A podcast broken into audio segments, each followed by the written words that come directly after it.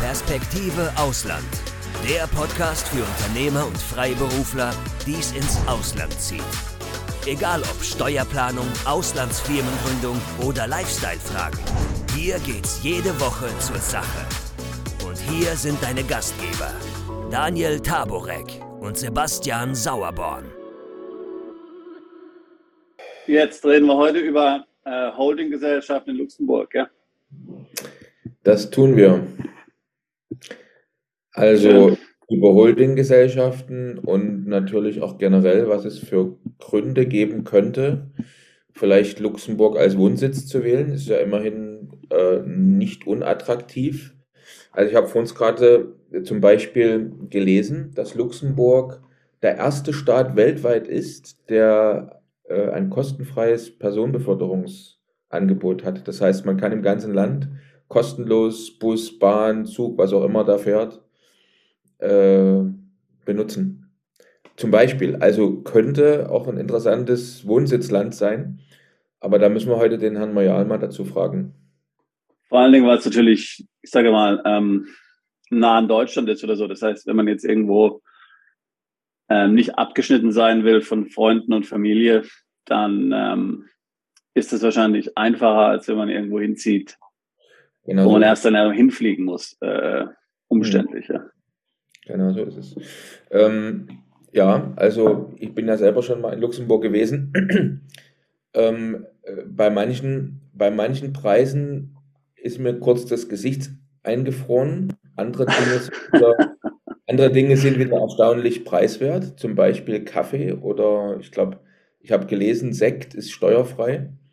Ach also, was?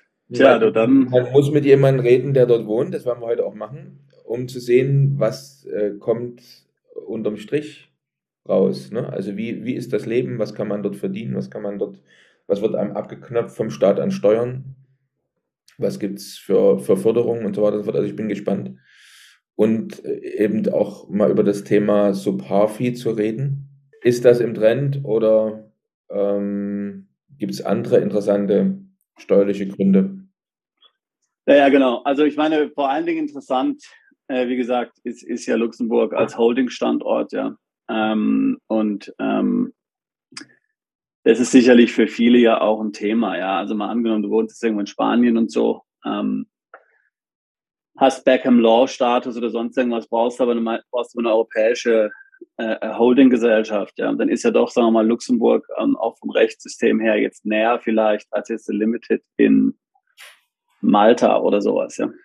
Ähm, das ja, aber auf der anderen Seite merken wir gerade, dass äh, gerade die Europäische Kommission alle solche, besonders solche Länder, äh, wie zum Beispiel Luxemburg, wie zum Beispiel Malta, auch äh, auf dem Kieker hat ne? und dort die Daumenschrauben anzieht und sich dort möglicherweise auch was ändert. Also ich kann, ich entscheide mich möglicherweise für so ein interessantes Land, wo es heute noch günstige steuerliche Regelungen gibt und äh, bin da kaum angekommen und dann äh, kracht sozusagen mein, mein Kartenhaus wieder zusammen, weil es doch nie funktioniert. Also zum Beispiel heute Morgen habe ich im, im Fernsehen gesehen, äh, sind ja gerade Diskussionen, in der Europäischen Kommission all den europäischen Ländern, die goldene Pässe anbieten.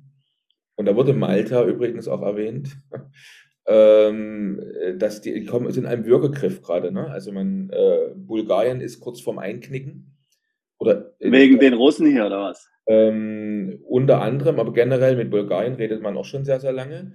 Aber mit Malta hat man jetzt zum Beispiel ganz stolz verkündet, juhu, wir haben es geschafft, das äh, die maltesische Regierung hat uns zugesagt, wenigstens als ersten kleinen Schritt jetzt Russen äh, kein, äh, keine Staatsbürgerschaft mehr ähm, zu geben, aber hat auch gleich wieder der, äh, wer war das eigentlich, der äh, Justiz, ich komme mit den, äh, mit den äh, europäischen Kommissionstiteln immer so durcheinander, aber der Justizoberste da in der Europäischen Kommission hat gesagt, wir wollen mehr von Malta. Das ist nur der erste kleine Schritt.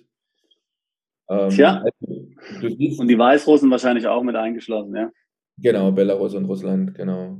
Und deswegen muss man immer sehen, äh, wir werden uns zwar heute mit über, über Luxemburg unterhalten, möglicherweise ein schönes, ein schöner Standort, aber vielleicht muss man sich ja auch nach Ländern umschauen, die weiter weg sind, außerhalb der Grenzen der, der EU. Ja, klar. Aber ich denke, ich denke, wie gesagt, also als, als EU-Holding-Gesellschaft ähm, ist Luxemburg auf jeden Fall interessant. Ähm, Dinge, die uns jetzt natürlich heute interessieren, sind so die typischen Sachen wie zum Beispiel Quellensteuer. Ja.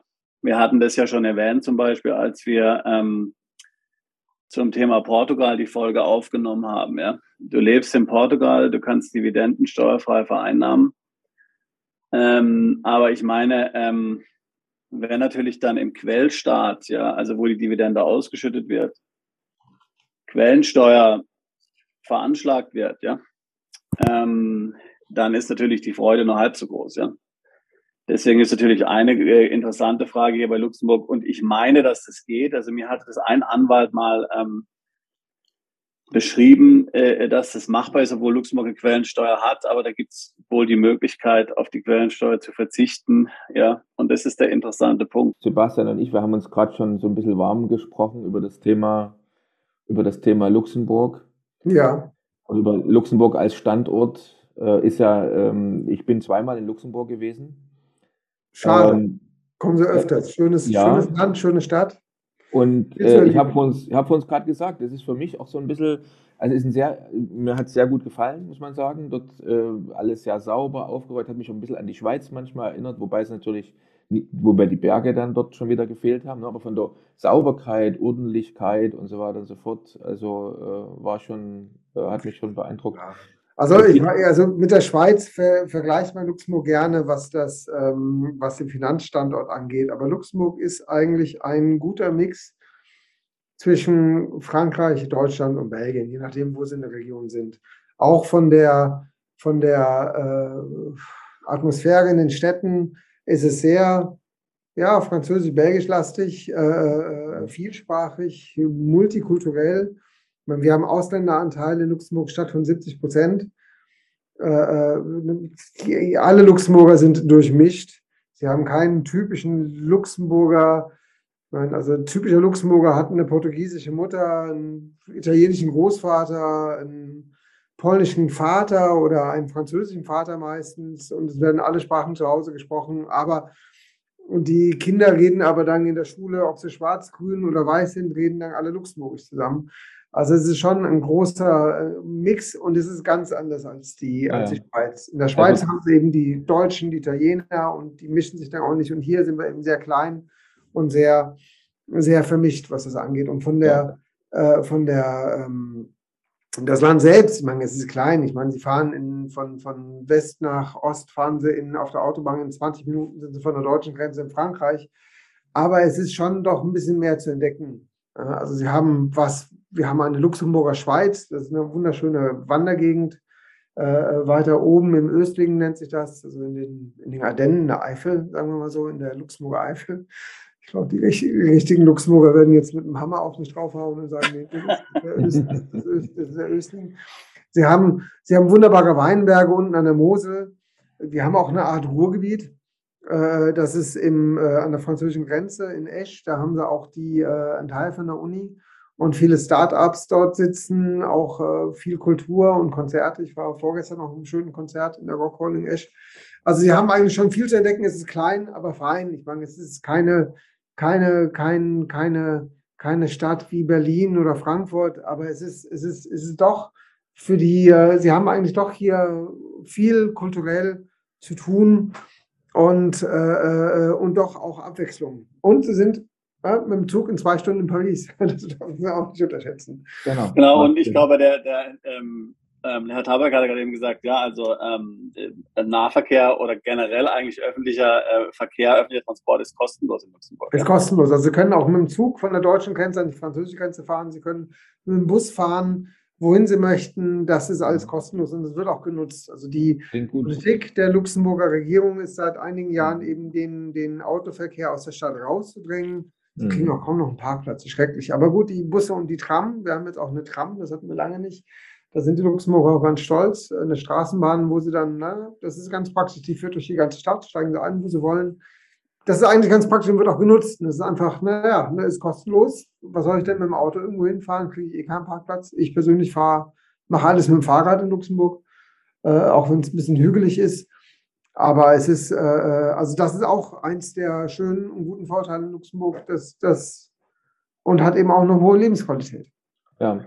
Und wie ist also, es mit den Sprachen in Luxemburg? Also ich meine, ich war selbst auch schon mehrmals in Luxemburg, zum Teil wird ja Deutsch gesprochen, zum Teil wird Französisch gesprochen. Oder ist es regional oder ist, wie, wie muss man sich das vorstellen? Also es ist schon regional. Also Luxemburg Stadt ist das internationalste in Luxemburg. Also früher, ich bin seit 22 Jahren in Luxemburg. In Luxemburg Stadt wurde eigentlich immer nur Französisch eigentlich gesprochen, weil die meisten Leute aus Frankreich hier kommen und, und, äh, und hier arbeiten. Ähm, äh, mittlerweile hört man in der Stadt selbst also die unterschiedlichsten Sprachen und sogar fast mehr Englisch als Französisch. Die äh, Sprache der Luxemburger ist Luxemburgisch. Ne? Ich kann nur auch mal die Lützeburg schwätzen, ich finde, das geht schwer, wenn wir da weiter nicht mehr noch Lützeburg äh, äh, Das ist die Sprache der Luxemburger. Das ist die Sprache, die auch die Luxemburger unter ja. sich äh, alle zusammenfügt. Allerdings sind die Luxemburger selbst auch eine Minderheit hier in Luxemburg. Also nicht nur unter der arbeitenden Bevölkerung, die hier ist, aber auch unter der Bevölkerung, die, die, äh, die hier lebt. Äh, ähm, in der Regel wird äh, wenn ich zum Beispiel mit einem Anwaltskollegen auf Luxemburg rede, werde ich im Nachhinein eine E-Mail auf Französisch schreiben. Weil mhm. die Standardsprache oder das, was bei uns Hochdeutsch ist, mhm. äh, in Deutschland, ist hier Französisch. Ich würde ihm dann eine E-Mail auf Französisch schreiben. Das ist höflicher und werde mhm. ihm und die meisten Luxemburger, auch wenn sich das langsam verändert, können dann auch. Also früher war das, jetzt ist es mehr, weil das luxemburgische Schreiben wird auch mittlerweile gelehrt. Aber eigentlich ist die Hauptsprache Französisch. Äh, Deutsch geht auch, ja sicher, jeder Luxemburger kann Deutsch, äh, äh, aber meistens ist doch so im, im, im, Umgang, wenn da ein paar Ausländer dabei sind, dann wird mhm. äh, eher Französisch gesprochen. Klar, wenn nur Deutsche da sind, wird auch Deutsch gesprochen. Jetzt ähm, finde ich das klasse, dass wir so voll äh, schon mitten im Thema sind. Trotzdem für unsere Zuhörer und Zuschauer äh, würde ich gerne äh, jetzt nochmal Ihnen die Gelegenheit geben, Herr Moyal, dass Sie sich jetzt zu Beginn zum Thema Luxemburg nochmal vorstellen. Sie sind ja, ah. Gast, Sie sind ja Gast heute bei uns. Okay. Äh, und ja. wir, wir sprechen über das, wir sprechen über das, ähm, über das zweitkleinste Land in der Europäischen Union. Wie wir, wie Sie ja selber schon in, äh, in Ihrer Kurzvorstellung äh, beschrieben haben, soll es etwa 170 verschiedene Nationalitäten geben, die in diesem winzig, Entschuldigung, winzig kleinen, aber in diesem kleinen Land wohnen. Und Sie haben selber schon gesagt, viele, viele Ausländer. Also es war eine schöne Vorstellung. Aber jetzt wollen wir Sie auch nochmal vorstellen. So, also äh, wer sind Sie und was tun Sie in Luxemburg? Okay, gut. Ich meine, das ist ja auch nicht ganz unwichtig. Äh, also mein Name ist Mojal. Äh, ich bin ursprünglich aus Deutschland, aus Trier, aus der Grenzregion hier bin seit 22 Jahren in Luxemburg in verschiedenen äh, Kanzleien untergekommen und habe eine eigene Kanzlei in Luxemburg, die nennt sich M&S Law mit mehreren Partnern hier. Wir sind um die 20 Personen in, äh, in Luxemburg-Stadt, äh, machen überwiegend Wirtschaftsrecht und Wirtschaftsprozessrecht in Luxemburg. Wir sind eine typische mittelständische Kanzlei. Unsere Kanzlei selbst ist äh, sehr äh, äh, nach Deutschland orientiert, auf den deutschen Markt orientiert. Bei uns spricht jeder in der Kanzlei Deutsch. Äh, äh typischerweise sind die Anwälte in Luxemburg äh, aus Frankreich stämmig und werden eher wenig Deutsch reden. Sie finden auch echte Luxemburger als Anwälte. Äh, ähm, das ist aber wieder so eine Besonderheit in Luxemburg. Die, die Luxemburger Anwälte, denen ist der Beruf irgendwann zu anstrengend und die gehen dann in die Verwaltung oder ins Ministerium eine ehemalige Praktikantin von mir ist jetzt Justizministerin. Ah ja, was spricht da für Sie? nein, nein, also das war in meiner Anfangszeit, das spricht wenig für mich. Ich habe ihr nur, äh, das war in meiner Anfangszeit, da war ich selbst ganz grün hinter den Ohren. Aber das ist einfach, also einfach nur, also die, die typischen Luxemburger, also einige machen klar ihre eigenen Kanzleien auf, aber die typischen Luxemburger äh, gehen nach einer Zeit dann, weil eben auch die Angebote so gut sind von den von den, von den Ministerien, die gehen typischerweise in die Ministerien und die Anwaltschaft, die sie in Luxemburg haben, die setzt sich eben auch zum großen Teil eben aus nicht echten Luxemburgern zusammen. Ähm, was kann ich Ihnen noch über mich sagen? Ich habe einen nicht sehr deutschen Namen. Äh, äh, äh, das, das, merkt man dann nicht. Ich werde dann immer gelobt. Auch, Sie können aber gut Deutsch. Meine Mutter ist Deutsche, mein Vater kam aus Israel und deswegen ist mein Name nicht typisch deutsch. Äh, äh, naja, ist eben so. Ja, und eben seit 22 Jahren, also mein erster Beruf war hier in, äh, mein erster, äh, also ich bin direkt nach dem Studium nach Luxemburg gekommen und habe dann nochmal Luxemburger Staatsexamen quasi gemacht, um mich dann als Avocat à la Cour, so heißt es hier, niederzulassen. Äh, äh und dann habe ich mich noch als Rechtsanwalt, weil ich ja die Zulassung hatte, auch noch zugelassen in Deutschland. Und irgendwann habe ich dann noch äh, englisches äh, Anwaltsexamen gemacht und bin auch noch als Solicitor zugelassen in England.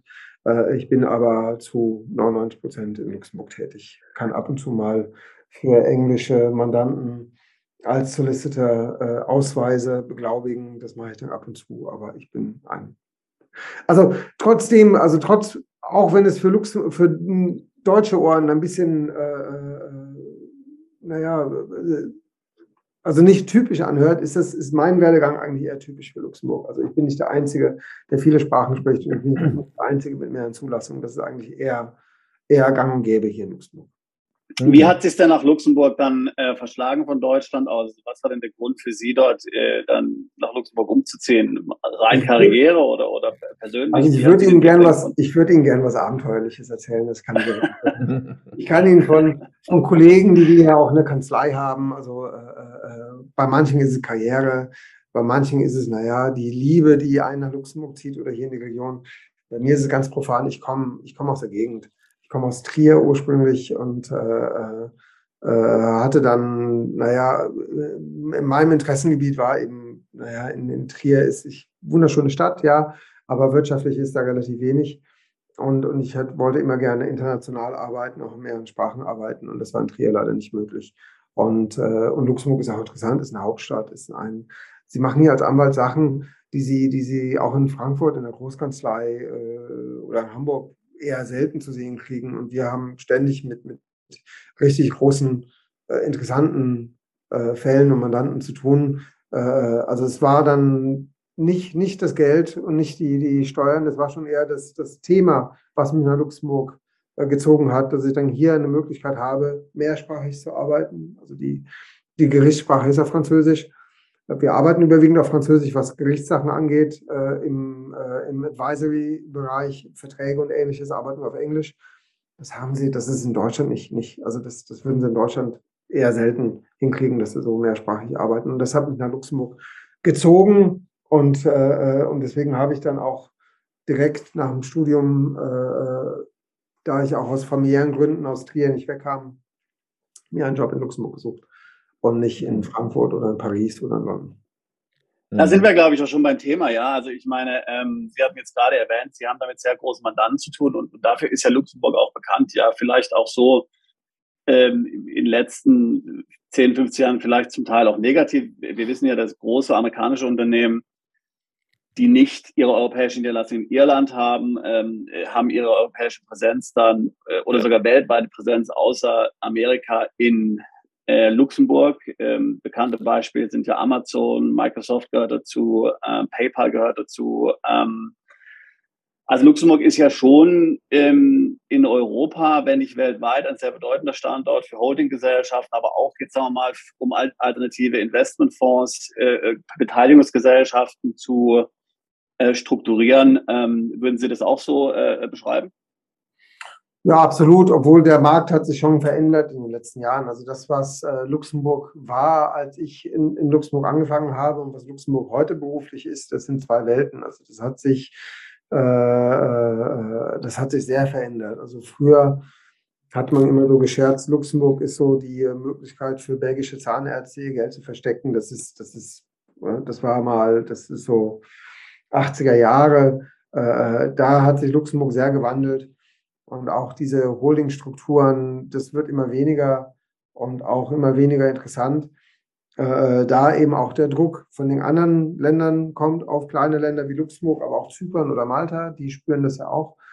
Äh, aber auch, dass die Luxemburger Regierung schon seit einigen Jahren auch dahinter steckt. Also ich hatte einmal ein, äh, ein Panel mit dem mit dem Wirtschaftsminister war ich dabei und der hatte dann auch gesagt, naja, Luxemburg ist, möchte nicht mehr grau sein, sondern möchte eine weiße Gewässer als weiß sein.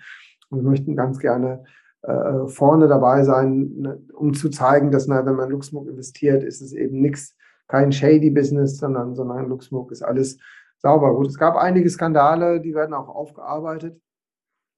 Und äh, äh was ich von der Praxis eben sehe, ist, dass es eben die, die äh, Art und Weise, wie wir arbeiten, die Art und Weise, wie die, wie die Mandanten kommen, das ist ganz anders als, äh, als so, wie man sich das vorstellt. Also äh, die Fragen wie Geldwäschevorschriften, die werden ganz hoch äh, gesetzt. Das haben deutsche Kollegen oder französische Kollegen kennen das gar nicht. Also wir müssen von jedem Mandanten also eine, äh, äh, ein großes Portfolio an Informationen einholen, um sicherzugehen, dass wir hier niemandem helfen, äh, dass er Geldwäsche betreibt. Also erzählen Sie das mal einem deutschen Kollegen, was er denn beim Mandanten an Informationen einnehmen muss, um überhaupt äh, für ihn arbeiten zu können. Das ist eben in Luxemburg ist das eben ganz stark.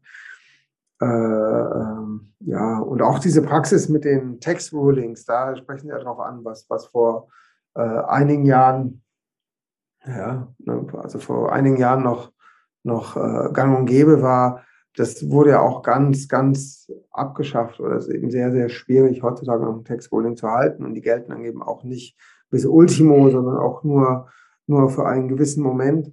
Also da gibt es schon einiges an Regelungen, die hier äh, eingebracht worden sind. Viel natürlich auch äh, aufgrund der Skandale und viel auch äh, gezwungenermaßen von, äh, von europäischer Seite.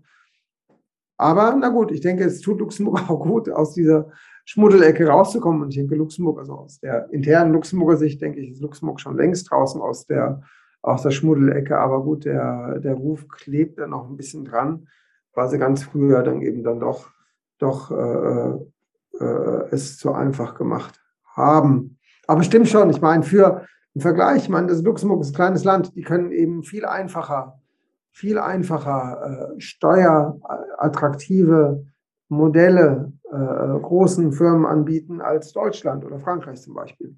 Ne? Deswegen sind Amazon ist nicht hier, weil, weil die Landschaft hier so schön ist oder weil es so vielsprachig ist, sondern weil, weil es eben steuerlich attraktiv ist. Und zweitens, naja, weil sie eben vielsprachige äh, Mitarbeiter hier kriegen. Aber na, da fragt man sich, äh, ne, was zuerst da war, die Henne oder das Ei. Ne? Sind die, ist die Vielsprachigkeit hier, weil, weil Luxemburg so attraktiv ist oder weil eben so viele internationale Firmen hier sind? Microsoft genauso. PayPal ist einer der ersten E-Banks in Europa und die haben es sich eben in, in, in, äh, in, in Luxemburg ansässig gemacht. PayPal ist übrigens eine richtige Bank. Die haben eine echte Bankenlizenz in, in, in, Luxemburg. Aber es stimmt schon. Ich meine, also Luxemburg ist, ist äh, so erfolgreich nicht, nicht weil es so schön ist, sondern weil es, weil es eben äh, attraktive Steuermodelle für, für Großunternehmen hat, die dadurch eben insgesamt weniger Steuern zahlen. Ja, bleibt denn Aber damit haben Sie jetzt ja einen Trend angesprochen, letztlich, der sich ja, glaube ich, jetzt äh, hier weltweit ähm, und, und auch in der Europäischen Union natürlich hier jetzt ähm, so durchsetzt, nach und nach, ja auch in Ländern wie Malta oder Irland und so weiter, auch durch die ganzen Initiativen, sage ich mal, durch die OECD äh, äh, oder durch die EU, ob es jetzt BEPS ist, ähm, ob es jetzt ähm, ähm, die ähm, äh, verschiedenen Maßnahmen gegen die, äh, ähm, gegen die Steuervermeidung ist und so weiter. Also damit bestärkt es im Grunde, dass, dass Luxemburg letztlich hier im Trend liegt und im Grunde solche Modelle äh, nicht mehr zeitgemäß sind. Ja, ja. Ich meine, Luxemburg ist ja auch, ähm, ja, ich meine, als ich angefangen habe in Luxemburg, haben wir Holdinggesellschaften nach und nach gegründet. Äh, ich habe äh, für die Kanzleien, in denen ich gearbeitet habe, man braucht ein Bankkonto, ruft man schnell bei der Bank an. Ne? Ich brauche ein Bankkonto für die, die Firma. In fünf Minuten haben sie das Bankkonto gehabt. Das sind das kann man sich heute gar nicht mehr vorstellen. Auch die. Äh, ja, das ist schön, Nein, aber ich meine, ist ja auch, ist ja auch richtig, dass es so einfach nicht mehr ist. Ich meine, das war einfach viel ja. zu einfach damals. Aber das ist jetzt auch schon lange her. Ich meine, heutzutage Bankkonto aufkriegen, das ist äh, für eine Firma, für eine Holding vor allen Dingen, das ist, das ist so gut wie unmöglich. Äh, äh Luxemburg selbst steuert mehr in die, in die, äh, einerseits in die Fondsrichtung. Also Fonds sind ja schon seit, seit langer Zeit einer der, der Schwergewichte in, in, in Luxemburg. Ich glaube, die meisten Fonds in Europa sind, glaube ich, neben Irland in Luxemburg oder vielleicht in Luxemburg sogar mehr als in Irland. Äh, das ist so der attraktivste Selling Point, glaube ich, in letzter Zeit in Luxemburg. Und damit sind wir auch immer mehr beschäftigt, in diesen verschiedenen Fondsstrukturen aufzubauen oder kleinere Fondsstrukturen aufzubauen. Oder eben auch Startups werden eben, gerade im Finanzsektor, Startups werden unheimlich gefördert in Luxemburg. Und äh, äh ne, wir haben eben auch ne, ne Menschen aus aller Herren Länder jetzt hier, die dann ihre eigenen Startups aufsetzen, aber meistens im Bereich, im Fondsbereich oder im Finanzsektor mit, mit neuen Ideen. Man, Luxemburg ist nicht Berlin, aber der Nische, die Nische, die ich dann eben sehe, ist eben na, Startups im Finco-Bereich oder in, in den oder, oder Dienstleistungen im Bereich von Cryptocurrencies oder ähnliches. Also das, das ist das, was so, also ne, was ich dann auch öfters hier sehe und worauf sich dann Luxemburg versucht zu spezialisieren. Also nicht Startups im, im allgemeinen Bereich, ne, dass sie dann irgendwelche äh, Haushaltsmittel hier herstellen oder, oder, oder für die, für die Entertainment-Industrie, sondern eben Startups eben spezialisiert auf Finco. Das sehe ich hier häufig. Ja. Mhm. Jetzt habe ich den Faden verloren. Ich weiß gar nicht. Nee, nee, nee, nee alles gut. Ja, ja. Wir haben ja bereits einiges über die Landschaft und Unternehmen in Luxemburg gehört. Jetzt wäre es mal interessant zu wissen, wovon Luxemburg eigentlich hauptsächlich lebt und wie sich das entwickelt hat. Wir wissen ja, dass der Finanzsektor eine sehr große Rolle in Luxemburg spielt. Herr Moyal erklärt uns dazu jetzt auch, wieso dieser Sektor so groß wurde. Luxemburg hat damals, ich meine, also wenn Sie in die Geschichte schauen, ich meine, Luxemburg war damals ein äh, Gründer der Montanunion und vor, vor 100 Jahren war Luxemburg eben auch ein großer, wichtiger, im Süden vom Land haben sie noch die, äh, die äh, ArcelorMittal hat ja auch hier einen Sitz, hier. Äh, die Arbeit damals, das war ein ganz wichtiger Sektor oder das war der wichtigste Geldbringer für Luxemburg, das war die, das war die Kohle oder die Eisen, wie nennt man das, die, äh, waren das Kohle oder Eisen, die Eisenminen in, im Süden. Äh, aber das ist ja, wissen ja selber, ich meine, das ist viel das Ruhrgebiet, mhm. das ist alles, alles weggefallen oder, oder viel weniger wichtig. Äh, wenn, aber klar gebe ich Ihnen recht, wenn der Finanzplatz Luxemburg nicht wäre, da wäre in Luxemburg äh, wenig. Also da hätten Sie die, den Weinbau, wunderschön, da ist noch ein bisschen Montanunion und die Landwirtschaft. Mhm. Und die, die echten Luxemburger, vielleicht kann ich da nochmal von, von, äh, vom Anfang äh, zurückgreifen, als Sie mich gefragt haben, welche Sprache wird denn gesprochen. Ne, im, im, in den, also Luxemburg ist auch noch sehr ländlich. Also wenn Sie aus Luxemburg Stadt rausfahren, ne, also, in, ne, also hier fünf Minuten hinter Luxemburg, da haben Sie eben auch viel, ne, viel, viele, viel Kühe auf der Weide und äh, äh, viel, viel Landwirtschaft. Ne? Das ist dann auch, und, und, und, je mehr sie in den Norden fahren, ich meine, da wird auch kaum Französisch gesprochen. Die reden dann eben alle auch nur Luxemburgisch untereinander. Das ist dann eben so wie, wie in, auf der deutschen Seite im Hunsrück oder in der Eifel. Jetzt bin ich trotzdem verwirrt, ähm, Herr Mayal, weil Sie hatten vor uns erwähnt, dass ähm, die luxemburgische Regierung eigentlich nicht mehr, äh, sagen wir, auf einer, sagen wir so, will gerne eine weiße Weste haben, oder? Keine graue. Ja Weste. Ja, ja. So, womit, womit äh, überzeugen Sie mich jetzt als Unternehmer, nach Luxemburg zu kommen und dort mein Unternehmen zu gründen, wenn es nicht Steuersparmodelle sind? Nein, es gibt natürlich, ich meine, steuerlich ist es attraktiv, immer noch attraktiv. Aber jetzt, aber wir sind kein, wir sind kein Dubai.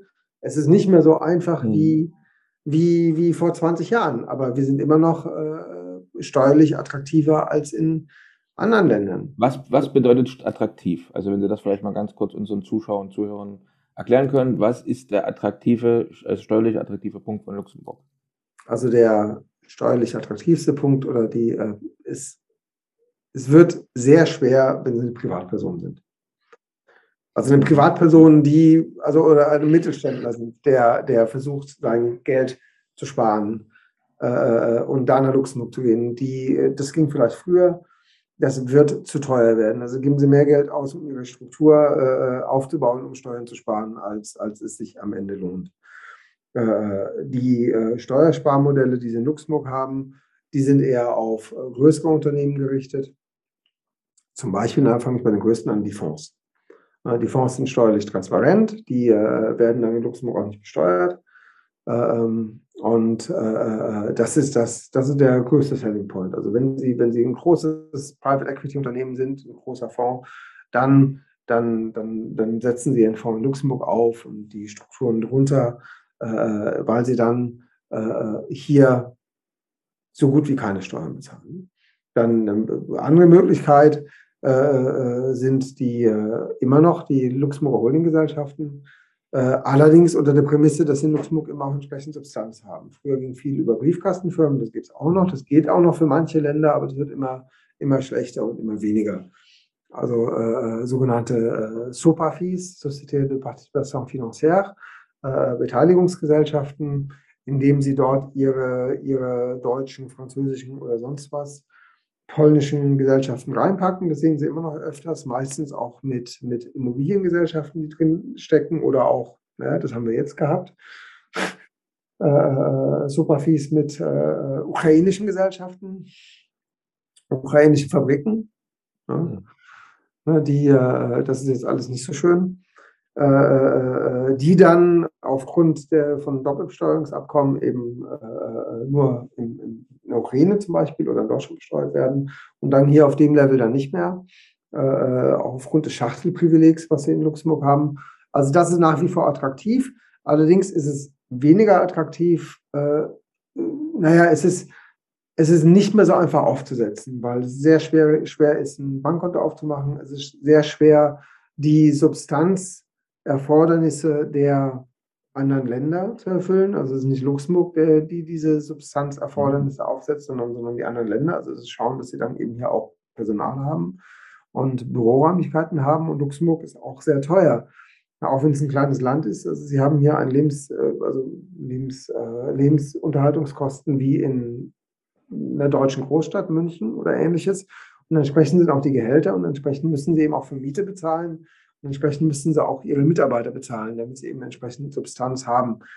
Und das, das ist eben für, für, für, für, äh, für, einen, äh, für, für einen Zahnarzt lohnt sich das nicht. Ja, also das ist. Ja, das ist klar, ja. Also ich meine, wir, das ist ja auch ein Punkt, den wir ja immer rauf und runter beten, auch auf ja. unseren Webseiten. Also ich meine, ohne Substanz, ja.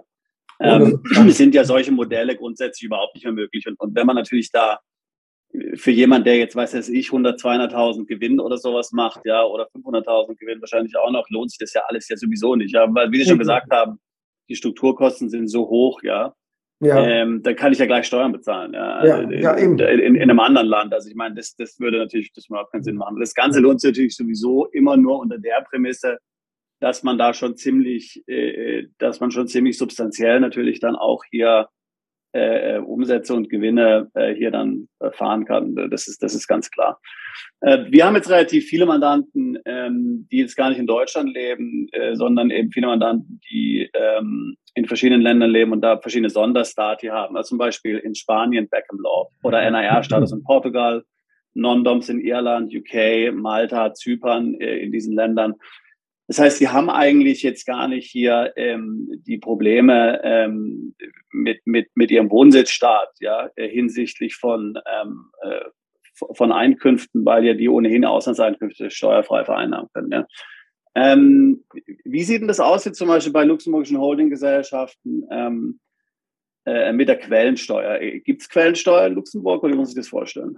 Wissen Sie, was der Vorteil von, von Luxemburg ist mit der Quellensteuer? So, äh, Sie haben immer Möglichkeiten, äh, äh, das woanders in Abzug zu bringen. Und gerade in der, äh, in der äh, wenn Sie, wenn Sie eine, eine Holdinggesellschaft haben und, ähm, und vom Schachtelprivileg äh, profitieren, zahlen Sie eben, wird dann die Quellensteuer, soweit ich in Erinnerung habe, dann davon entsprechend verringert. Aber da können Sie mich jetzt nicht drauf festnageln, aber ich äh, aber eine Quellensteuer von 15 Prozent äh, gibt es in Luxemburg. Was interessant ist für diese ganzen Offshore-Mandanten, die sowieso kein, keine Steuern zahlen, äh, das sind, ist eine Luxemburg SPF. Das ist eine, das ist quasi eine Offshore in Luxemburg, die, die von allen Doppelbesteuerungsabkommen ausgenommen ist. Also kann von keinem Doppelbesteuerungsabkommen profitieren. Allerdings wird es in Luxemburg nicht besteuert, also zu oder ganz gering besteuert. Sie zahlen eine Steuer aufs Kapital, wenn Sie, wenn Sie, wenn Sie 12.000 Euro Kapital haben, zahlen Sie 0, keine Ahnung, 3 Prozent oder 0,5 Prozent im Jahr an, an einer äh, Jahressteuer. Äh, ähm, das ist das, was viel von, von solchen Mandanten, die Sie eben gerade äh, äh von denen Sie gerade erzählt haben, also HN, äh, HNWIs, äh, die, äh, die eben auch ihr Geld in bestimmten Strukturen haben möchten und die selbst persönlich von, von, von, von der Steuerpflicht, weil sie sonst wo leben, ausgenommen sind. Also die SPF, die hat, naja, vor zwei Wochen auch gut mit russischen Mandanten äh, aber auch mit polnischen Mandanten, die das gerne benutzt haben. Oder eben mit Mandanten, die in leben, wo sie eben äh, steuerbefreit sind. Hm. Jetzt, äh, jetzt, will die äh, EU-Kommission, will ja, ähm, dass in allen europäischen Ländern äh, Gesellschaften ohne angemessene Wirtschaftstätigkeit dort keine Steuervorteile mehr erhalten sollen. Da gibt es ja extreme Vorhaben. Also, äh, wobei man natürlich immer noch definieren muss, was ist eigentlich eine angemessene Wirtschaftstätigkeit. Ne? Das ist ja immer so eine, so eine Definitionsfrage. Aber machen Sie sich da jetzt Sorgen über den Standort oder macht Luxemburg sich, sich Sorgen, dass dort vielleicht sich einiges in Zukunft Also das ist ja schon alles, das ist müsste? Absolut. Ich meine, das ist ja schon seit einigen Jahren so. Und Luxemburg ist ja schon länger. Ich meine, das kommt ja nicht von heute auf morgen sowas. Und Luxemburg ist, das ist jedenfalls unser Eindruck, schon länger dabei, den, den Kahn in eine andere Richtung zu lenken und eben von diesen, von diesen typischen Steuersparmodellstrukturen mhm. wegzukommen und alles mehr in Richtung Fondsgesellschaft und komplexere okay. Strukturen zu gehen. Ja, die ja steuerlich immer noch attraktiv sind, die aber, aber nicht von diesen, äh, die aber nicht äh, von diesen Maßnahmen so getroffen sind, weil es eben keine, ne, weil sie da eben kein, kein, äh, keine eine Person dahinter haben, die eine Gesellschaft hat und, äh, und, und, äh, und direkt zurückzuführen ist auf diese eine Person, die da weniger Steuern zahlt, sondern, sondern die ne, ihre Steuern spart, indem sie ihre Gesellschaft, ihre, ihre, seine Finan also ihre finanziellen Mittel in einen, einen Fonds reinsetzt mhm. und dadurch eben viel weniger Steuern zahlt. Aber der Fonds ist eben auch viel komplexer und viel, viel äh, mhm. schwerer zu handhaben und auch äh, viel äh, regulierter. Die anderen Strukturen sind ja alle nicht reguliert. Also geht Richtung regulierte Strukturen, die nicht davon von diesen Maßnahmen getroffen sind, äh, äh komplex regulierte Strukturen äh, die dann steuerlich immer noch attraktiv sind, aber eben nicht für jeden. Wie gesagt, es ist ja, glaube ich, auch allgemein bekannt, dass eben Luxemburg für, für Investmentsfonds ein sehr interessanter Standort ist. Ähm, äh, da gibt es ja auch andere Standorte, zum Beispiel jetzt mal in der EU, Irland, ähm, die sich da besonders hervortun, vor allen Dingen jetzt auch nach Brexit, das einzige englischsprachige Land ist in der EU. Ähm, wo sehen Sie jetzt den Vorteil äh, für einen Investmentfonds, ähm, den in, in Luxemburg zu strukturieren gegenüber Irland? ja, die Ähnlichkeiten zwischen Irland und, und Luxemburg sind schon da. Ja, Luxemburg ist auf dem Kontinent, Irland ist weiter weg. Die Dokumentation in Luxemburg wird auch alles auf Englisch gemacht. Auch die, äh, also gibt dann gerade in dem Fondsbereich keine Pflicht, das auf Französisch oder auf Deutsch zu machen. Also die, die äh, Amtssprachen in Luxemburg sind Deutsch, Französisch und Luxemburgisch. Äh, und Gesellschaftsunterlagen müssten entweder auf Deutsch oder auf Französisch sein. Äh, bei den Fonds ist das anders. Das können Sie alles auf Englisch aufsetzen. Insofern auch eben die Konkurrenz zu Irland. Äh, steuerlich äh, ist es sicher ähnlich in Irland wie in Luxemburg. Ähm, äh, also die, die, die Fonds zahlen eben ihre Registrierungsgebühren, die, die Standardgebühren bei der, bei der Finanzaufsicht, auch die, die Erhaltungskosten, aber zahlen eben auch keine Steuern. Die, ähm, der Vorteil in Luxemburg gegenüber Irland sind vielleicht, also damit macht Luxemburg immer gerne Werbung, sind die kurzen Wege zur, zur Finanzaufsicht. Also die Finanzaufsicht ist auch immer sehr reaktiv, äh, weil die ja auch ein Interesse daran haben, die, die Fonds reinzubringen. Vielleicht, äh, und das hofft jedenfalls Luxemburg, dass Luxemburg eben auch der seriösere Standort gegenüber Irland ist, weil sie eben auch so sehr darauf drängen, dass eben die ganzen Geldwäschevorschriften eingehalten werden und eben quasi als, als, als, als äh, EU-Schweiz dastehen. Und vom, äh, vom Know-how ist vielleicht, äh, na gut, da will ich Irland jetzt nicht auf die Füße treten. Ich glaube, es ist schon sehr, sehr ähnlich, aber die Wege nach Luxemburg sind einfach kürzer für jemanden äh, in Europa, äh, als nach Irland zu gehen und eben auch die Vielsprachigkeit. Da, wo sie in Irland ja. nur mit Englisch weiterkommen, kommen sie dann in, in, in, in, äh, in Luxemburg eben auch in anderen Sprachen weiter. Obwohl dann auch die Dokumentation in der Regel auf Englisch ist, das ist ja in Ordnung. Ja, das ist ja auch besser für, für also sie muss nicht auf Französisch sein oder auf Deutsch, sondern kann auf Englisch sein, kann natürlich auch auf Deutsch sein. Das können sie in Irland zum Beispiel nicht machen. Sie können keinen Fonds auf Deutsch aufsetzen oder auf Französisch. Das geht in, in Luxemburg eben. Die Wege sind kurz und äh, die äh, Flexibilität der, äh, ja, Flexibilität, auf, also in gewissen Maßen, aber na gut, die Wege sind kurz und Sie können dann eben kurz bei der CSDF anrufen oder vorbeigehen. Da kenne ich mich jetzt nicht in Irland aus. Irland hat sich ja auch seine Selling Points. Äh, äh aber na gut, nach Luxemburg können Sie im Auto fahren. Naja also gut, es, es sind ja auch oft sagen wir mal, Punkte, die sind jetzt eher weicher, ja. Also zum Beispiel, ja. weiß das ich, die Amerikaner fühlen sich in Irland wohler, möglicherweise. Ja, das ist jetzt genau. reine Spekulation. Genau. Weil es eben, weil es eben angelsächsisches Rechtssystem ist, weil Englisch die Sprache ist, ja, weil es eine, eine traditionell über Jahrhunderte gewachsene Beziehung zu Irland gibt, während vielleicht sich Deutsche ähm, und äh, Kontinentaleuropäer in Luxemburg äh, besser aufgehoben fühlen aufgrund der Mehrheitsspalt englisches Rechtssystem. Und, und ich meine, das sind ja oftmals Faktoren, ja. Ähm, auch dann, sage ich mal, die Optik von außen, ja, was dann möglicherweise für Investoren ja dann ein, ein wichtiger Punkt ist, ja, ähm, wie das, wie das Ganze, wie das Ganze dann strukturiert wird, ja. Also ich denke, ähm, sind, sind die Kosten also jetzt mal so, ähm, es gibt ja so, sagen wir mal, Länder, also zum Beispiel jeder weiß ja zum Beispiel in London sind die Anwaltskosten sehr hoch, ja, ähm, sage ich jetzt mal, und in den USA auch, ja. Also sage ich jetzt mal so ganz lapidar, die Honorare, äh, mal so ganz vereinfacht. Ähm, würde man sagen, dass so ein, Standort Luxemburg vergleichbar ist mit, mit Irland hinsichtlich der, äh, der Legal Fees oder Deutschland oder wie, wie oder ein teurer Standort ist? Muss ich das Also Luxemburg ist, ist, glaube ich, ein teurer Standort von den Legal Fees, aber nicht so teuer wie die USA oder England. Okay. Also wir freuen uns immer, wenn wir Mandanten aus den USA oder England haben. Ja, ich glaube, da freut sich jeder. Ja, ich glaube, ich meine, das ist klar. Da kann, glaube ich, jeder äh, gut mithalten. Nein, aber USA, im ja. Vergleich, also wenn wir, also es gibt ja auch, es unterscheidet sich ja von Kanzleien äh, zu Kanzleien. Wenn Sie, wenn Sie zu einer Großkanzlei gehen, haben Sie natürlich andere Fees, als wenn Sie, wenn Sie zu einer mittelgroßen Kanzlei gehen. Das ist auch klar. Aber äh, die Fees in Luxemburg sind hoch. Ja, also wenn Sie nach, nach äh, Münster gehen, zahlen Sie sich ja andere Fees. Aber in Münster werden Sie auch keinen Fonds aufsetzen als, mhm. äh, als wenn sie nach Luxemburg gehen. Also die Fees sind hier in Luxemburg schon höher, sind eben vergleichbar mit Fees, die sie in, in Düsseldorf oder München oder in Frankfurt zahlen in der, in der, in der Wirtschaftspolizei. Also das ist schon vergleichbar, aber nicht das, was in London oder New York zahlen würden. Wir wollen jetzt etwas detaillierter auf das Gründen einer Gesellschaft in Luxemburg eingehen. Wie läuft der Prozess ab? Wie lange dauert es überhaupt, eine Gesellschaft zu gründen und gibt es Hürden? Im selben Zusammenhang wollen wir auch fragen, wie der Wohnsitzwechsel vonstatten geht und was man beachten muss. Hm. Wenn Sie, wenn Sie in Luxemburg leben wollen und keine EU-Bürger sind, dann brauchen Sie einen Aufenthaltstitel. Okay. Ja, ist einfach so. Klar, das ist und, überall so. Hm. Ja. Und äh, äh, Aufenthaltstitel brauchen Sie jetzt, um hier zu leben. Um eine Gesellschaft zu gründen, müssen Sie kein Luxemburger sein, müssen nicht in Luxemburg leben, können aus Südafrika eine Gesellschaft hier gründen und die auch halten. Kein Problem. Okay.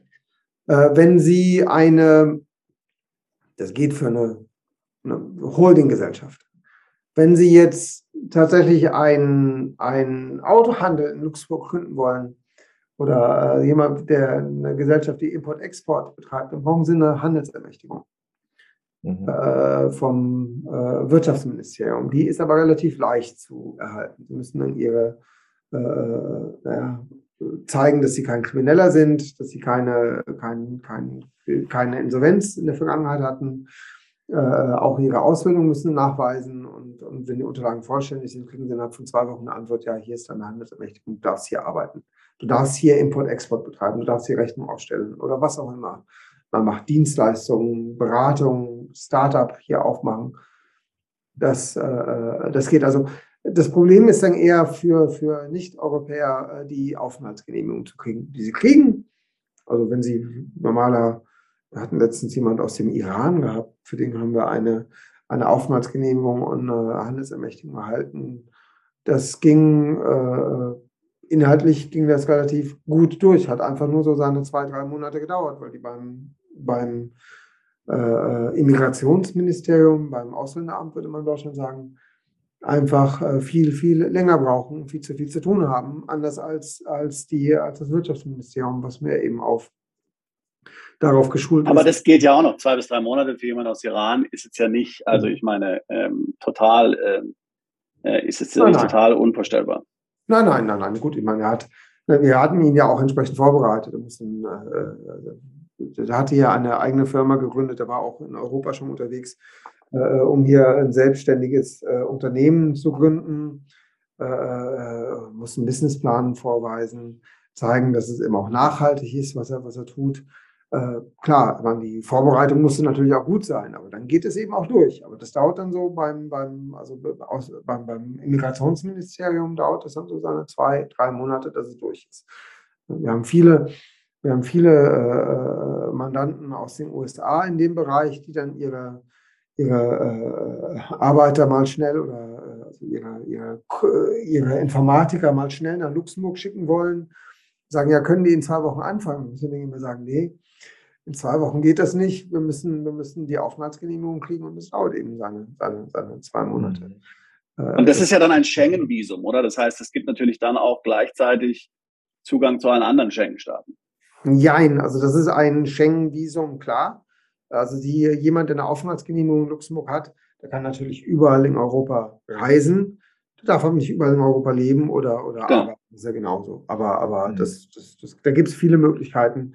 Jemand hier nach Luxemburg, äh, äh, äh, äh, also hier in Luxemburg ist, also dass jemand sich in Luxemburg niederlässt, sei es aufgrund äh, eines eigenen Business, sei es aufgrund von privaten Gründen, weil Luxemburg ihm so gut gefällt oder weil Luxemburg, weil er Verwandte in Luxemburg hat oder weil er sein Business in Deutschland, Frankreich, in den Niederlanden hat und Luxemburg als Basis haben möchte, um durch die verschiedenen Länder, Länder reisen zu können. Äh, äh da gibt es verschiedene Möglichkeiten, sich in Luxemburg niederzulassen. Aber wenn Sie jetzt, wenn Sie jetzt mal, ähm, ich meine, ich weiß nicht, äh, nicht, nicht, nicht jetzt hier ähm, äh, zu sehr ins Detail gehen, aber der, der Mandant, von dem wir sprechen, zum Beispiel aus Iran, das ist ja ein gutes Beispiel. Also warum wählt sich jemand aus Iran spezifisch jetzt Luxemburg aus? Sie hatten vorhin geschrieben, äh, äh Luxemburg will ja äh, Fintech-Startups und vor allem äh, gerne anziehen auch. Ähm, ja. äh, was, macht die, was macht die Startup-Szene in Luxemburg interessant, gerade auch im Fintech-Bereich, was jetzt zum Beispiel Deutschland oder so oder andere Länder nicht bieten können? Na gut, das bei ihm war jetzt eine, eine Fintech-Frage auch. Also er hat hier ein Fintech-Startup gehabt oder gegründet. Äh, äh, die Nähe, es gibt ja verschiedene Hubs in, in, in verschiedenen Bereichen hier. Äh, äh, äh, die Nähe zu den anderen Unternehmen, der Austausch zu den anderen Startups, die alle eben auch in diesem Fintech-Bereich sind. Das war, glaube ich, das Ausschlaggebende, auch so seine Bekanntschaft zu, zu anderen, die eben in diesem Bereich, Fintech, Fondsbereich tätig sind. Äh, die Nähe zu den, zu den äh, potenziellen Kunden, ne, die Fonds und ähnliches.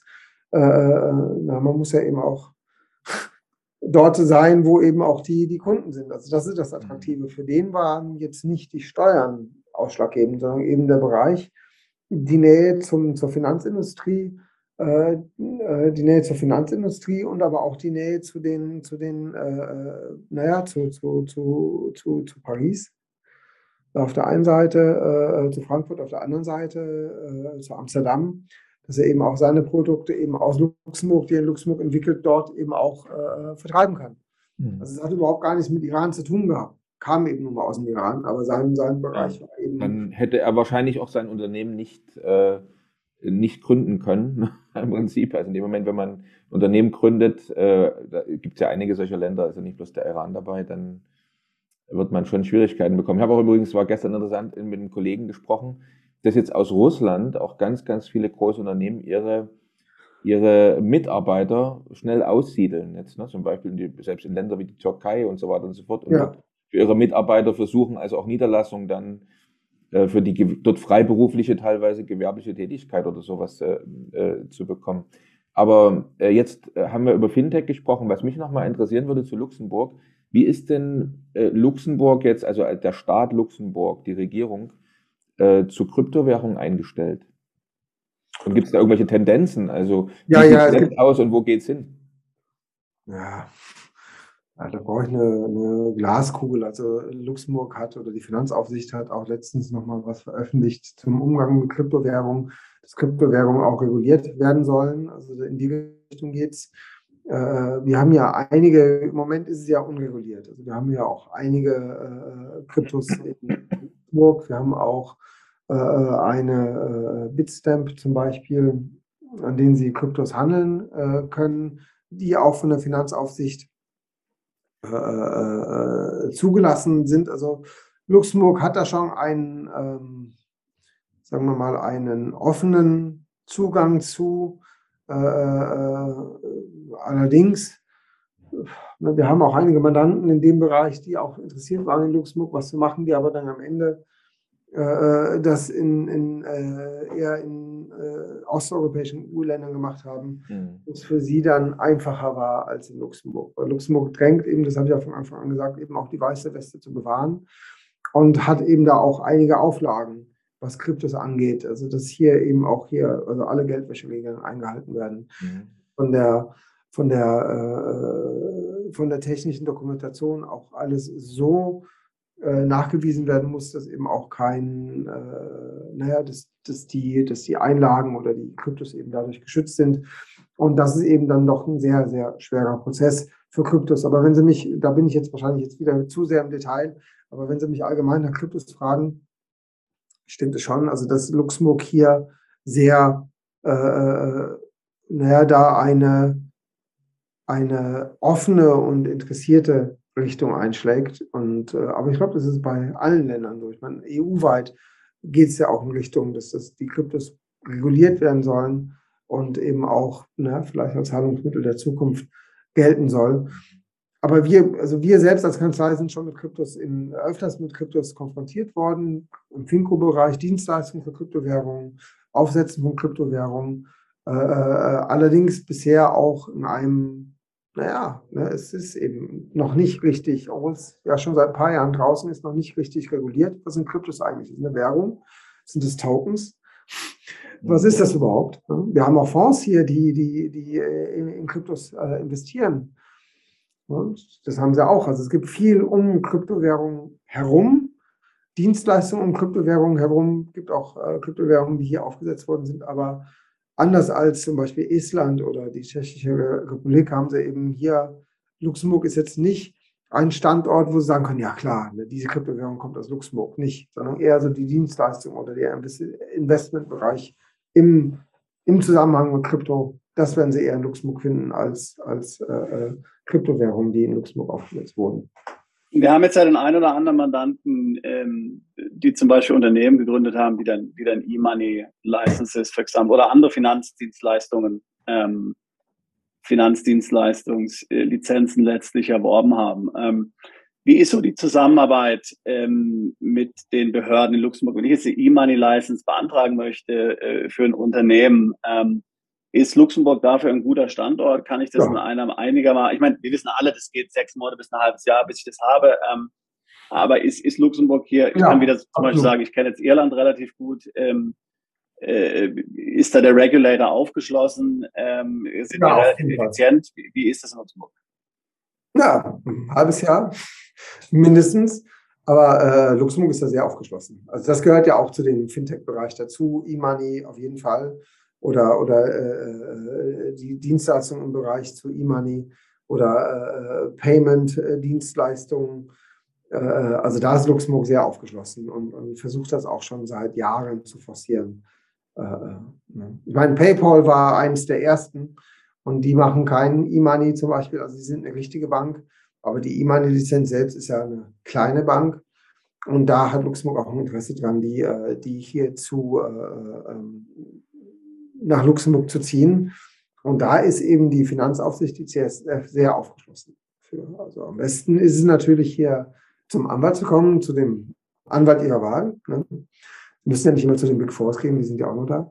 Äh, äh, äh und dann ähm, äh, äh, das entsprechend vorbereiten, ein Meeting mit der CSF, mit der Finanzaufsicht äh, aufzusetzen, das Projekt vorzustellen und hier äh, mit der CSF, mit der Finanzaufsicht an der Hand eben dieses E-Money-Projekt durchzuführen. Also wenn man die Finanzaufsicht von Anfang an einbindet, helfen die einem auch, äh, sagen einem auch, na, in welche Richtung man, man gehen soll und, und, sind da doch, also da sind die Wege doch sehr, sehr kurz. Also es ist nicht so, dass sie in ihrem stillen, stillen Kämmerlein etwas vorbereiten und dann zur Finanzaufsicht gehen, äh, äh, wie zu einem Richter und hoffen, naja, vielleicht nehmen sie es, vielleicht nehmen sie es nicht, sondern die die Finanzaufsicht nimmt einen an der Hand und hilft einem auch das Projekt durchzuführen, dass es eben auch durchgeht, äh, äh, gerade im E-Money-Bereich auch.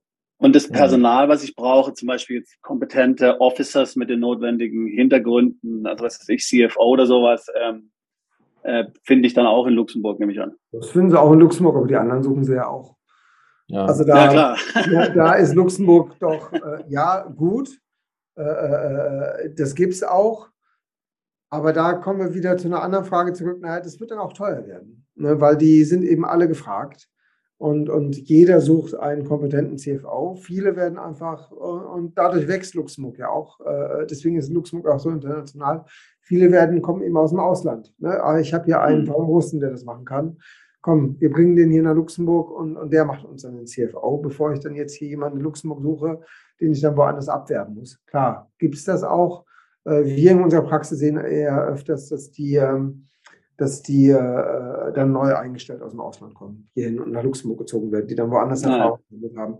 Äh, Vielleicht auch, weil die Mandanten, die wir haben, das nicht von, von, von Scratch, wie man auf Neudeutsch sagt, also einfach nur so äh, ähm, äh, auf der grünen Wiese erfinden, sondern schon ihre Erfahrungen woanders gesammelt haben und auch ihre, ihre kompetenten Mitarbeiter haben und diese dann nach Luxemburg bringen, die das da machen. Also es ist eher selten, dass sie Macht jemanden haben, der das, der das von null auf äh, aufsetzt und dann noch seinen CFO oder und CEO suchen muss. Die haben meistens ihre Leute, die das machen. Aber klar, der Markt ist, also gerade, also Luxemburg ist voll von kompetenten Leuten, die nur in diesem Bereich arbeiten, äh, die auch alle sehr gut bezahlt werden. Äh, äh, ja, und die müssen sie auch finden, aber sie sind dann nicht der Einzige, der die sucht. Sehr gut bezahlt werden äh, ist noch ein, noch ein interessantes Stichwort für mich. Ich habe gelesen und konnte es kaum glauben. Luxemburg hat in der ganzen EU den höchsten Mindestlohn. Mindestlohn. Und wenn man so Mindestlöhne schon mal gehört hat von anderen europäischen Staaten, äh, korrigieren Sie mich, also ich, ich glaube es immer kaum noch, aber der Mindestlohn ist wohl bei ähm, einen ungelernten Facharbeiter bei 2250 Euro. Ja, das stimmt. Und das sind die. Ähm, das ist also schon, schon interessant. Und äh, Sebastian hat ja vor uns auch von, oder Sie ja auch davon gesprochen, äh, Substanz aufzubauen. Ne? Äh, da versteht man auch Man besser, warum das wirklich, wirklich eine ganz schöne Herausforderung ist, in, Lux, in, in Luxemburg Substanz aufzubauen. Also ich muss von Facharbeiter, für den einfachsten Facharbeiter, einen Mindestlohn von 2700 Euro Ja, äh, genau. rechnen. Da Ja. gibt es Länder, da gibt's Länder, da kann ich, wenn ich eine Firma dort gründe, halbtags einen Geschäftsführer Ja, ein, einstellen. Ne? Ähm, so. ähm, jetzt aber noch eine andere Sache. Wir haben also schon über ein paar Dinge gesprochen, die relativ einfach sind oder auch Herausforderungen äh, darstellen. Wir haben gesagt, also Firma gründen für einen EU-Bürger kein Problem. Ähm, wir haben gesehen, Bankkonto ist ein Problem, wie in vielen Ländern auch. Also ein Bankkonto äh, zu eröffnen, kann für bestimmte Gesellschaftsformen schon eine Herausforderung sein. also es ist eine Herausforderung für die Holdinggesellschaften. Für Holdinggesellschaften ohne Substanz, Klar. äh, äh, für die erst ja, für Holdinggesellschaften mit Substanz, aber Ja. auch für eine Der Autohändler, der Autohändler, den Sie angesprochen haben, der wird sein Bankkonto kriegen, Ja, wenn er, wenn, wenn, wenn, wenn er handeln will, aber andere Gesellschaften schwieriger. Äh, schwierig. Fachkräfte haben wir auch gesagt, also Mitarbeiter könnte schwierig werden, muss ich aus dem Ausland vielleicht mitbringen. Na gut, es äh, gibt ja Krypto- genug, aber naja. Genau. Ja. Krypto haben Sie angesprochen, aber wie sieht es jetzt zum Beispiel mit einer Mehrwertsteuernummer aus? In einigen Ländern ist es schwierig, eine Mehrwertsteuernummer zu bekommen. Kein Problem. Kein Mehrwertsteuernummer, also Sie machen eine Firma auf, äh, äh, beantragen die Mehrwertsteuernummer, die wird Ihnen auch erteilt. Was, was, worauf die Mehrwertsteuer äh, Finanz, also es sind zwei Finanzämter für die Mehrwertsteuer, ist ein anderes Finanzamt als für die allgemeine Steuer. Äh, ähm, die Mehrwertsteuer, das Mehrwertsteuerfinanzamt, das Admin- Administration de l'Enregistrement, die äh, schauen aber auch danach, wenn sie eine Mehrwertsteuernummer haben, äh, kontrollieren sie auch, ob sie dann auch tatsächlich Substanz haben und auch tatsächlich in Luxemburg sind. Also sie können, äh, sie können nicht eine Gesellschaft gründen und sagen, ja, ich habe jetzt hier eine Gesellschaft mit einer Briefkastenfirma oder ähnliches und, und dann beantragen sie eine Steuernummer, die kriegen sie auch direkt. Aber kurz danach kommt dann auch jemand von der Steuer mal vorbei und schaut nach, naja, sind sie denn auch wirklich da oder nicht? Ja, äh, und äh, äh, ist das überhaupt ein reales Geschäft? Wird hier überhaupt Import, Exporthandel oder was weiß ich betrieben? Äh, ähm, also da wird schon nachgeschaut. Also Sie kriegen die Mehrwertsteuernummer leicht, aber es wird eben auch drauf geschaut, ob denn hier auch äh, das Geschäft, was hier betrieben wird, reell ist. Okay. kriegen Sie nicht, äh, naja, nur doch, Sie kriegen sie auch, wenn Sie keine Handelsermächtigung haben, weil nicht jeder braucht eine Handelsermächtigung. Aber wenn das ein Betrieb ist, der eine Handelsermächtigung braucht, wie Import, Export, dann äh, wird es eben auch nochmal geprüft. Aber die Mehrwertsteuer, Mehrwertsteuernummer zu erhalten, ist relativ leicht. Hm. Gut. Ich habe fast. Ich glaube, eine Sache, ähm, äh, wir hatten jetzt schon mehrfach Mandanten, ja, ähm, für die hat es sich als attraktiv herausgestellt, nach Luxemburg umzuziehen. Und zwar jetzt nicht direkt vielleicht, weil die Steuern in Luxemburg für natürliche Personen günstiger sind, ähm, aber weil einfach das steuerliche Umfeld weniger restriktiv ja. ist als ja. in Deutschland zum Beispiel. Ja. Ich denke jetzt vor allen Dingen an ähm, Dinge wie ähm, die Hinzurechnungsbesteuerung, CFC-Rules äh, und so weiter, die ja doch ähm, nach meinem Verständnis wenigstens Natürlich gibt es die in Luxemburg, ähm, aber die sind dort vorteilhafter geregelt. Das heißt, äh, zum Beispiel allein der Besitz einer Auslandsgesellschaft führt jetzt nicht wie in Deutschland äh, gleich zu einem massiven Problem äh, äh, mit, der, mit der Finanzverwaltung. und so könnte möglicherweise Luxemburg ein interessanter Wohnsitz sein. Ähm, auch wenn jetzt die, die, Steu die Steuersätze möglicherweise jetzt nicht äh, besonders tief sind, aber einfach um äh, hier entfalten zu können, äh, unternehmerisch. Sehen Sie das genauso? Ja, absolut. Absolut. Auch die, was ich eben auch vom Mandanten viel mitkriege oder auch selber im Vergleich dann sehe, obwohl ich ja schon seit 22 Jahren hier bin, dass sie eben auch viel mehr Möglichkeiten haben, eben, eben, eben Ausgaben steuerlich geltend zu machen, die sie eben in anderen Ländern nicht so einfach geltend machen würden oder geltend machen könnten. Äh, äh, also da ist die, ähm, sind die Steuerbehörden doch flexibler bisher, als es in anderen Ländern ist. Aber da spreche ich eben auch nicht aus dem Nähkästchen, sondern eher aus den, dem, was mir von, von äh, Mandanten mitgeteilt wird, die eben aus Frankreich oder aus Deutschland hingezogen sind oder aus anderen Ländern und äh, sagen. Und eben der Vorteil, dass sie eben auch viel mehr, äh, nicht nur von den Ausgaben, aber auch äh, äh, viel mehr von den Steuern, die sie in anderen Ländern bezahlen können, wie zum Beispiel als das Schachtelprivileg viel mehr äh, also nutzen können, was in anderen Ländern oder nicht, nicht so einfach ist. Genau. Und es ist eben natürlich, gerade wenn ich aus Deutschland komme, äh, praktisch mit dem Auto erreichbar. Ähm, ich bin ja. jetzt nicht, ich muss jetzt nicht einen großen Umzug planen, wie weiß das ich, ja. nach Malta oder irgendwie sonst wohin, ja. sondern es ist da, ich kann, ich kann in Kontakt bleiben mit, mit Freunden und Familie und so. Ähm, das ist natürlich für viele ein großer Vorteil und natürlich auch, ich sage mal, von, von der von, von der Kultur her äh, doch sehr ähnlich, ja, und von der sprachlich möglicherweise auch. Ja, kommt drauf an, wohin sie ziehen. Ich meine, die Franzosen gehen eher in den Süden, die Deutschen gehen eher in den Norden. Ich meine, sie haben ja auch noch, das geht ja in den Norden relativ weit hoch. Also äh, die, äh, die äh, Mandanten aus äh, Nordrhein-Westfalen, die setzen sich gerne, lassen sich gerne oben im, im Ösling nieder, äh, äh direkt hinter der deutschen Grenze, im, in der, in der, also da grenz, angrenzend zu der Eifel. Und äh, ja, nee, das stimmt schon. Also die äh, sich niederzulassen in Luxemburg ist recht einfach. Sie kommen im Auto überall hin habe zum Beispiel auch einen Mandant, der ist, äh, die betreiben Geschäft in der, äh, äh, in der Türkei einerseits, andererseits in ganz Europa. Die haben Tabakgroßhandel in Belgien, in den Niederlanden, in Deutschland und in Frankreich. Die haben selbst kein Geschäft in, in Luxemburg. Konkret haben sie kein Geschäft in Luxemburg. Die haben sie aber in Luxemburg niedergelassen, weil sie von Luxemburg alle diese Länder am besten erreichen können und Luxemburg genau in zentral in der Mitte liegt, von, von wo aus sie eben die anderen Länder alle wunderbar erreichen können. Oder eben auch die, die Kunden hierhin kommen können. Ja, schade nur, dass Luxemburg eben kein Meer hat. Sonst wäre es wirklich schade. Ideal, ne? Schade, wirklich schade. Wirklich schade, ja, kein Meer. Aber wir haben einen kleinen Flughafen und der Flughafen ist eigentlich, also von Luxemburg aus können Sie wirklich, äh, äh das ist auch einer der Vorteile. Also gehen Sie mal in Frankfurt zum Flughafen, da sind Sie ewig lange unterwegs. Also um, um da erstmal also nicht nach Frankfurt zu kommen, sondern um dort, äh, dort wegzufliegen. Und Luxemburg, der Flughafen, ist klein und fein. Und sie haben eben jeden Tag Flüge nach, nach Frankfurt, Paris, gut, Frankfurt können wir auch mit dem Auto hinfahren, nach Genf, nach Zürich, nach Mailand. Äh, gut, Paris fahren sie, fahren sie mit dem Zug, sind sie schneller. Nach Lissabon haben sie vier oder fünf Flüge am Tag, weil wir viele Portugiesen haben, die hier leben. Also sie kommen gut, gut auch mit, mit, mit dem Flugzeug hin und auch mit dem Flugzeug weg äh, nach, äh, äh, nach Luxemburg oder eben auch naja, nach Frankreich kommen sie gut mit dem Zug, nach Deutschland kommen sie nicht gut mit dem Zug. Das ist eher mhm. schwierig. Aber nach Frankreich kommen sie, also Paris, wie gesagt, zwei Stunden mit dem Zug, das ist eigentlich super. Da können sie morgens hin und abends zurück. Da können sie gerade zum Mittagessen hinfahren und wieder zurückfahren. Das ist schon schön.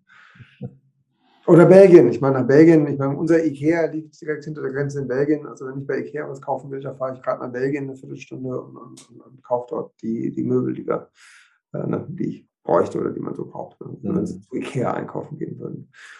Also Belgien oder Brüssel sind es in zwei Stunden, äh, äh, Maastricht sind sie in anderthalb Stunden, mhm. Köln sind sie in zwei Stunden, zwei Stunden zwanzig, äh, Frankfurt ist auch nicht so weit weg.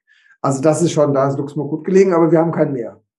Unser Meer ist die belgische Küste, La Côte Belge. Ja. Und da fahren sie eben, naja, da fahren sie drei Stunden hin. Da, da finden sie, wenn sie, wenn sie Luxemburg am Meer sehen wollen, dann fahren sie, fahren sie entweder an die belgische Küste oder runter nach Nizza. Hm. An die Côte d'Azur. Aber das ist weiter weg. Schön. Okay. Ja, da haben, haben wir, wir, alles durch. Denke ich, alles, ja. durch. Die Zeit ist auch rum. Ich habe noch drei, drei ganz kurze Fragen zum Schluss, ja. die wir immer so stellen. Und dann am Ende würden Sie noch mal ganz kurz sagen, wie Mandanten oder Interessenten Sie am besten erreichen können. Aber kommen wir jetzt mal zu, der, äh, zu unserer Rubrik, kurz nachgefragt. Äh, ich bin im Restaurant in Luxemburg. Welches typische Gericht sollte ich einmal bestellt und gegessen haben?